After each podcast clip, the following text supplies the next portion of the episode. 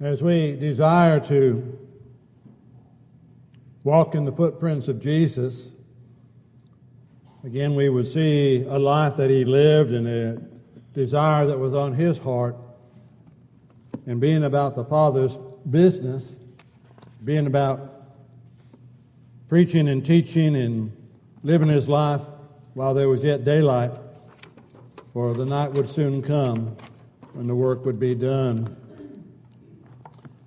Paul, as he was writing to that young preacher Titus, and in the second chapter,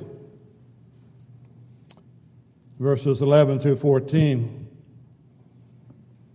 for the grace of God that brings salvation has appeared to all, teaching us that denying ungodliness and worldly lust, we should live soberly righteously, and godly in the present age, looking for that blessed hope and the glorious appearing of our great God and Savior Jesus Christ, who gave himself for us that he might redeem us from every lawless deed and to purify for himself his own special people, zealous of good works.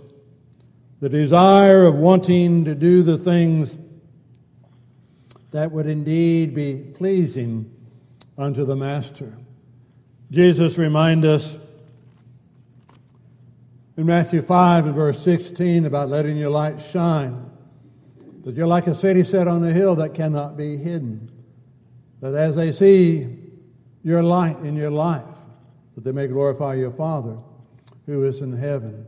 It's a lifestyle that we live based on the thoughts again that our desire is to walk in the footprints of Jesus.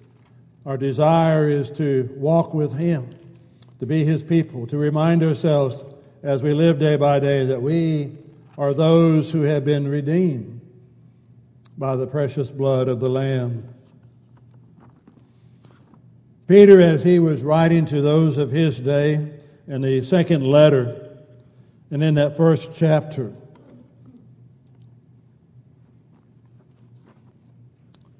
gives what we have commonly called the Christian graces, but it gives a characteristic of the life that God would desire us to live.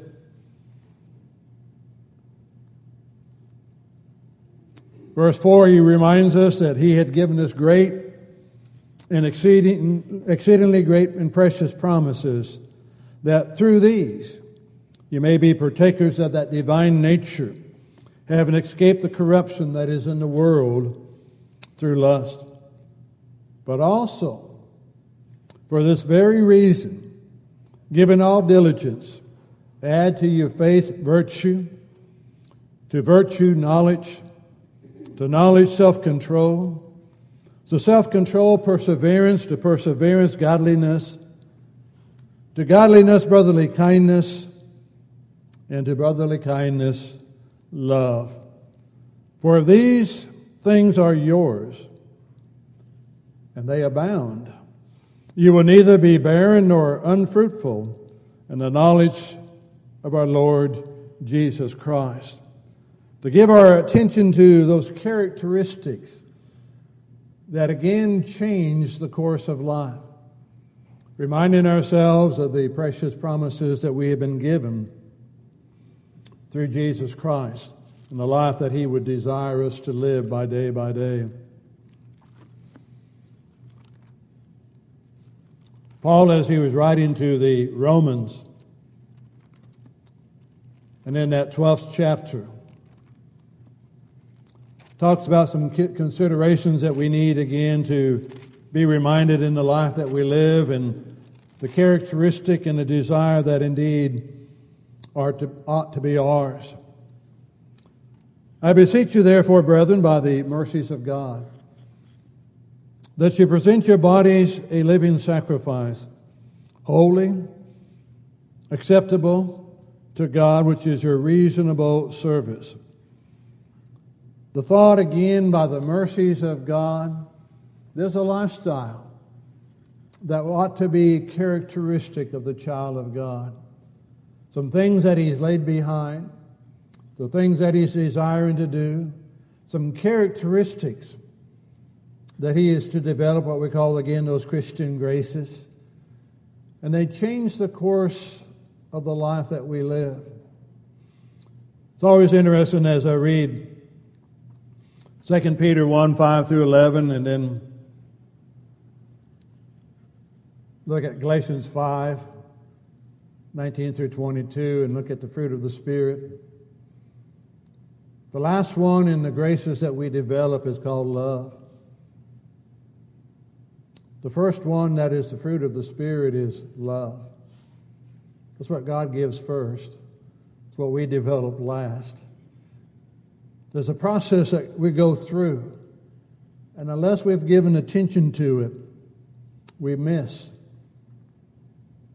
what God would want us to do and how He wants us to live and to serve out of love, developing these characteristics of the good graces and the good works reminding ourselves we're not to be conformed to this world, but to be transformed by the renewing of your mind, that you may prove what is that good and acceptable and perfect will of God.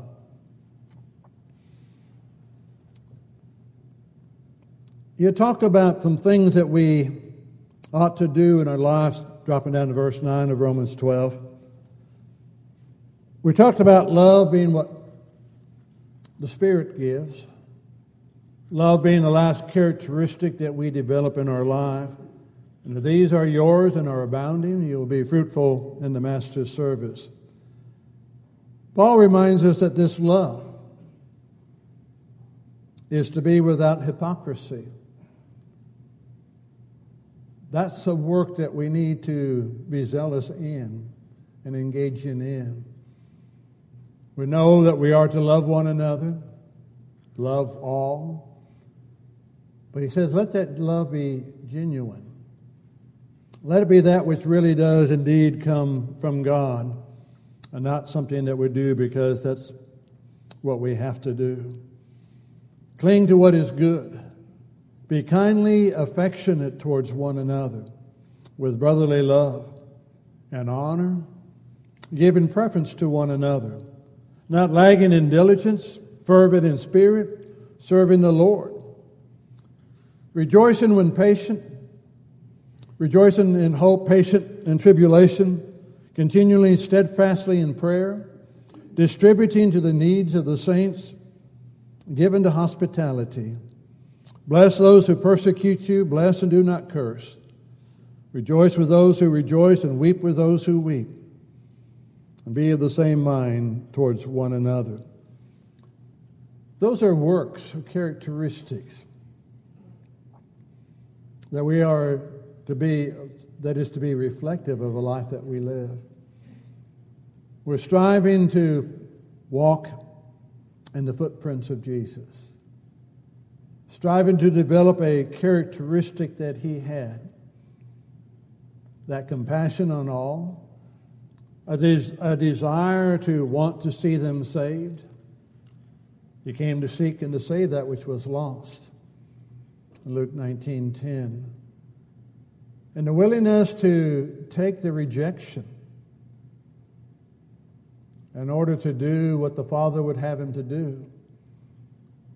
To reach out, to teach while he walked on this earth, to leave the instructions that he gave and the characteristics that we are to have. And then Paul's admonition to Timothy be zealous of good deeds, be involved in the good works, characteristics which leads to the deeds. The deeds may be done to some degree, but not done as God wants them done if they do not have the characteristics that go with it and doing the things that would be pleasing in His sight. Paul, as he was writing to the Ephesians, and in the fourth chapter of that book,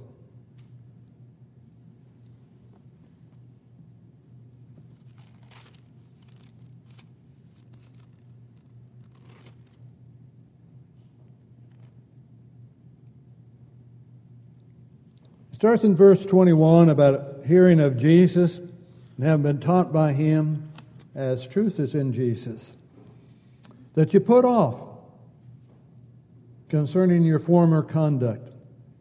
The old man which grows corrupt according to deceitful lust, and be renewed in the spirit of your mind, and that you put on the new man which was created according to God and true righteousness and holiness.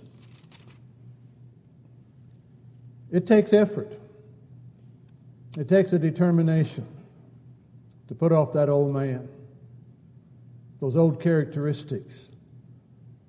We fight with them all the time. That's just the way I am. That's just my nature. We use all kinds of expressions to excuse what we do or what we say, and we're reminded we didn't learn Christ this way. We need to be willing to put those off and behind. And it's a battle that we have to fight. Renewed in the spirit of your mind. It's where that takes place. The renewing of the mind. Reminding ourselves who we are. We're followers of Christ. We're imitators of God, imitators of Christ. The lifestyle is different than what the world lives. And as we imitate that style of, that Christ led, we're going to find that the reception may indeed be the same as his. There's rejection, there's ridicule, there's mocking. But there are those who are searching, who will be deeply touched by that message of salvation found only in Christ Jesus. Therefore, put away lying. And let each one of you speak truth with his neighbor, for we are members of one another. Be angry and do not sin. Hard to find that balance, is it not? Being angry, but yet not sinning. Let not the sun go down on your wrath. And that doesn't mean if the sun has already got gone down, you've got to 12, 14 hours through the next day before you have to deal with it. It means simply take care of it. The wrath of God or the wrath of man does not work the righteousness of God. And again, as we read and study, what it's saying is simply that it takes every fiber of your being in being this child of God. It takes every fiber of your being to fight against that old self.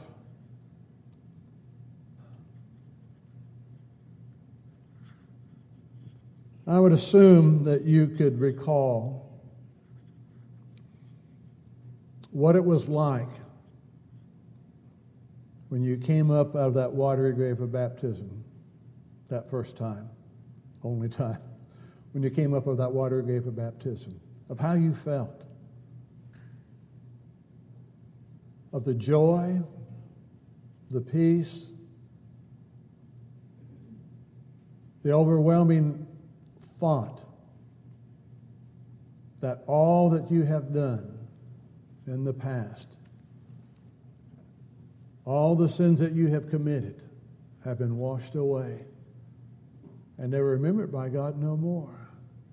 And you start out as this new life. And then it does not take long in the living of the new life to find out that the old man did not die all that easy. And there's a battle. That's why we have the scriptures why the scriptures are constantly reminding us of what we need to be doing and why we need to be doing it. Do not give place to the devil in verse 27. And that's a constant reminder to us. It has been said if you give the devil an inch, he'll become a ruler. He'll take all. He's not satisfied with part, but he's patient in the getting of all. You keep working. But then we're also reminded in 1 John 4 4 Greater is he who is in you than he who is in the world. God is greater. And when God is greater, and when God has given his Spirit to dwell in us, it takes away that attitude or characteristic that we sometimes use. I just can't do it. I fought it and I fought it and I fought it, and it's just greater than I can bear. Satan just wins this victory again and again because God is greater. That is not true. You can win the victories for Jesus. It's that renewing of the mind, showing what the will of God really is. Let him who stole steal no more, no longer, but let him rather, rather let him labor, working with his hands what is good, that he may have something to give to those who have need. Let no corrupt word proceed out of your mouth. The battle we constantly fight. We live in a society that has taken every derogatory word that is out there, basically, and made it the standard, if you will. The world thinks nothing about taking the Lord's name in vain. Oh, they may use abbreviations, OMG, or whatever else is out there that they want to use, but it's the language that is used.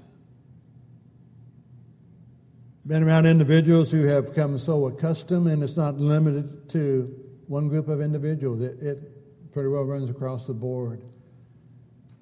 And you run across individuals who in an effort try to correct or try to control their language and think they've done a good job on it.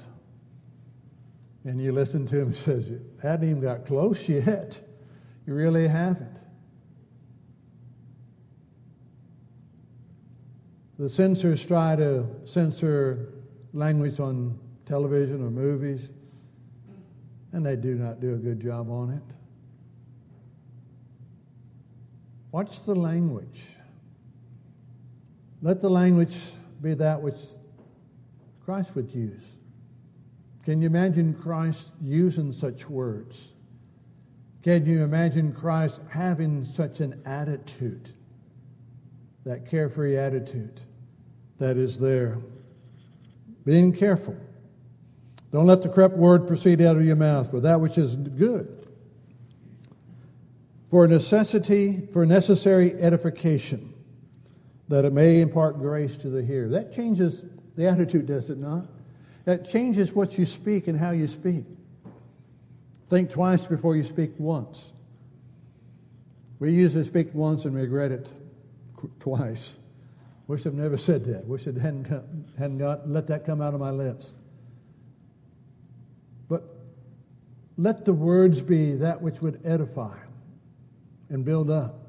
It changes, it's a mindset. And it's just a mindset that you have to have. And it's a mindset that as you use it and as you express it. And again, rest assured that your language is heard. It's heard by God, one. And it's heard by others that you may not even know that are listening. And what words will they gather when they find out who you say you are? You're a child of God, and you use language like that. You're a child of God, and you do the things that you do. You say you're a child of God, and you support and encourage others to do things that are contrary to what is right and what even what the law would have to say. Do not grieve the Holy Spirit, by whom you were sealed for the day of redemption. That thought again changes what you do and how you do it. Do not grieve the Holy Spirit. How does God feel as He looks at us? And He watches us, and He observes us. Again, we really do not see how many people observe us. Every once in a while, you'll come across somebody say, Oh, I've seen you here, I've seen you over there, I, I see what, you, what you're doing, and so forth. God already knows that. So, are those deeds that we do, are they reflective of that characteristic that is from God? Let all bitterness, wrath, anger, clamor, and evil speaking be put away from you with all malice. So you have to go to the Christian graces. See, of what do you replace these with. What good deeds do we do that leads to the good words that we would be speaking? And be kind to one another, tenderhearted, forgiving one another, even as God in Christ forgave you. Be imitators of God as dear children. That being kind to one another, being tenderhearted towards one another, forgiving one another. And that qualification that pops up throughout scriptures. Even as God in Christ forgave you. What serves as a model prayer down verses 14 and 15 of Matthew 6. We do not forgive those who trespass against us, neither will our Heavenly Father forgive us. What a. It's not a burden, is it? But what a challenge is laid on us. How do we forgive one another? And how patient is God in forgiving us? As God in Christ. See, that's where you're forgiven. By God is in Christ. And if we're in Christ, then we're striving to develop those characteristics that come from Christ. To have those things that would be pleasing and acceptable in His sight.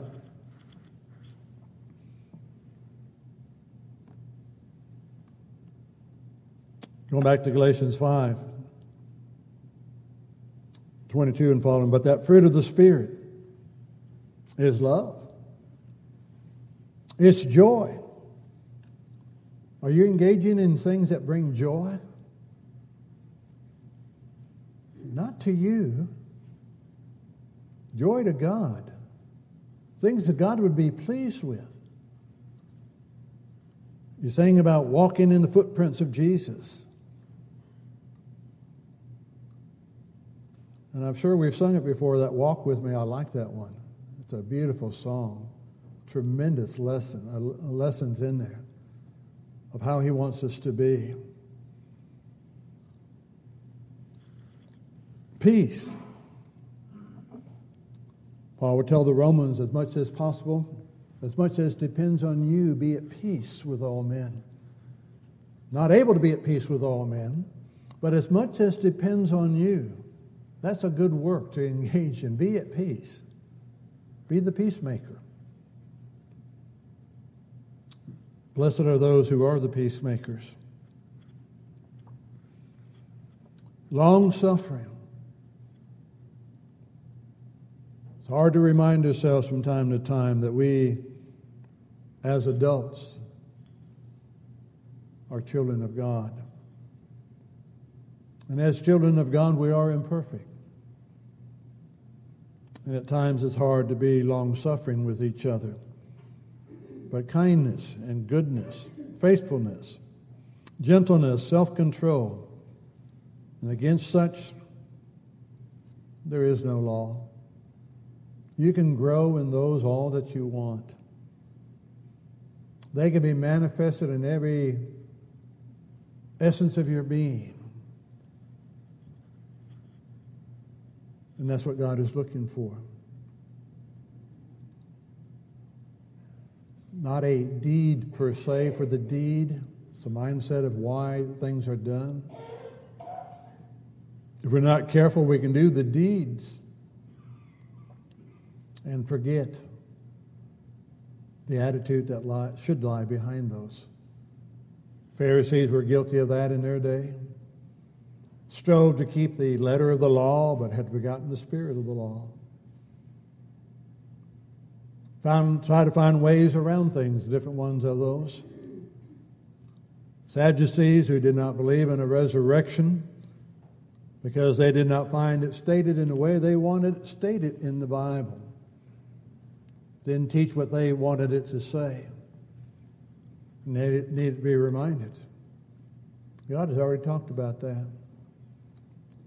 We talked to Abraham. We talked to Moses, excuse me. I am the God of Abraham, Isaac, and Jacob. He's not the God of the dead. The, the, the dead, he's the God of the living. Christianity, it's often been said, is not a part of your life. It is your life. Christianity is not something that you can do sporadically or occasionally. The characteristics that are given in the scriptures are not something that we do only on special occasions.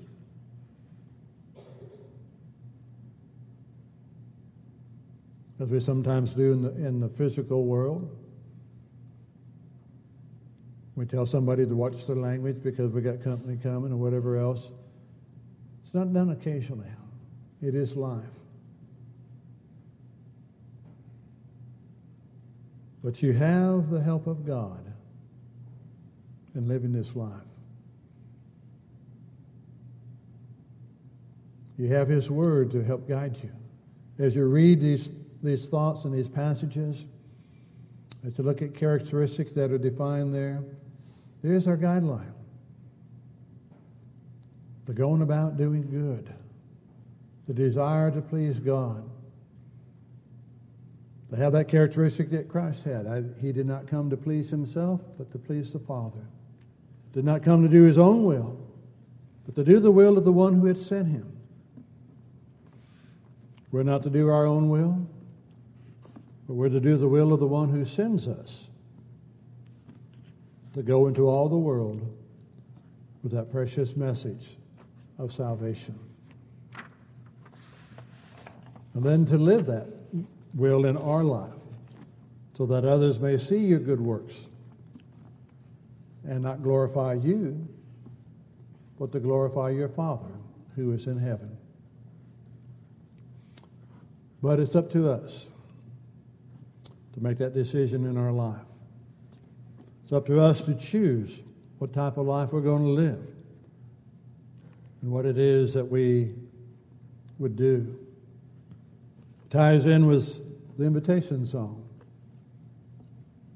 One of the greatest works that we can do is mention him to another. Is that part of your lifestyle? As you look at your heart, as you look at your life, is it where God wants it to be? If it's not, and you need to make a change. If we could assist you, if we could help you, indeed we bid you to come as together we stand and sing.